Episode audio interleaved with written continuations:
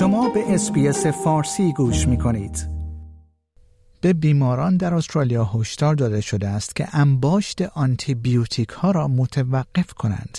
بر اساس گزارش جدید کمیسیون ایمنی و کیفیت در مراقبت‌های بهداشتی استرالیا که امروز پنجشنبه 16 نوامبر منتشر شده است، باکتری‌های خطرناکی که باعث عفونت‌های استاف طلایی، معده و سوزاک می‌شوند، به طور فزاینده‌ای در برابر داروهای رایج مقاوم می‌شوند. این در حالی است که در موارد جدی که آنتیبیوتیک‌ها مؤثر نیستند، بیماران هیچ گزینه درمانی دیگری ندارند.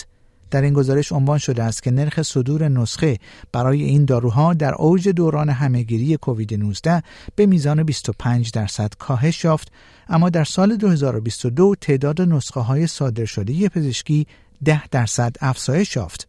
این گزارش نشان داده است که استرالیا یکی از بالاترین سطوح مصرف آنتیبیوتیک در جهان توسعه یافته را دارد. یافته های این گزارش همچنین حاکی از آن است که از هر 3 نفر به 1 نفر در سال گذشته حداقل 1 داروی آنتیبیوتیک تجویز شده است.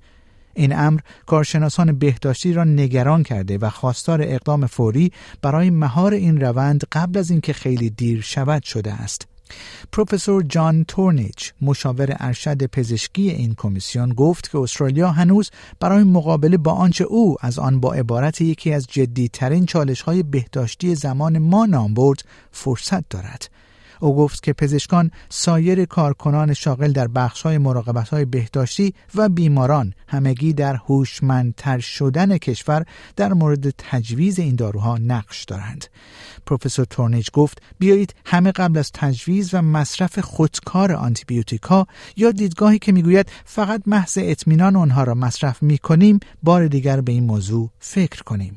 وی افزود: اگر این کار را نکنیم، در آینده ممکن است نتوانیم اقدامات پزشکی مانند پیوند اعضا، شیمی درمانی سرطان، مدیریت دیابت و جراحی‌های بزرگ را انجام دهیم.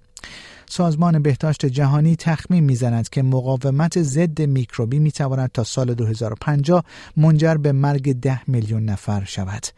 در پژوهشی که در سال 2022 در مجله پزشکی بسیار معتبر The Lancet منتشر شده، نشان داده شده است که این امر در حال حاضر در هر سال باعث مرگ صدها نفر در استرالیا می شود.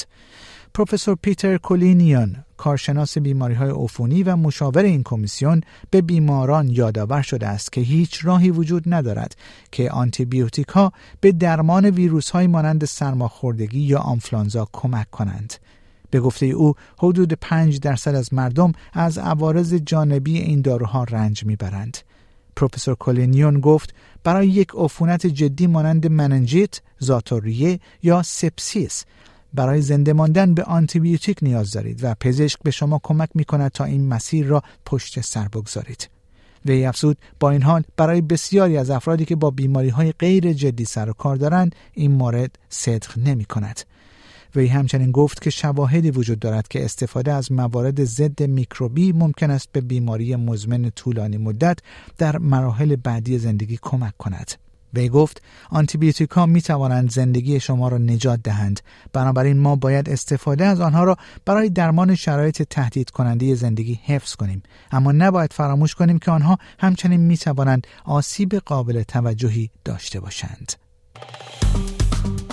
لایک، شیر، کامنت. اس‌بی‌اس فارسی را در فیسبوک دنبال کنید.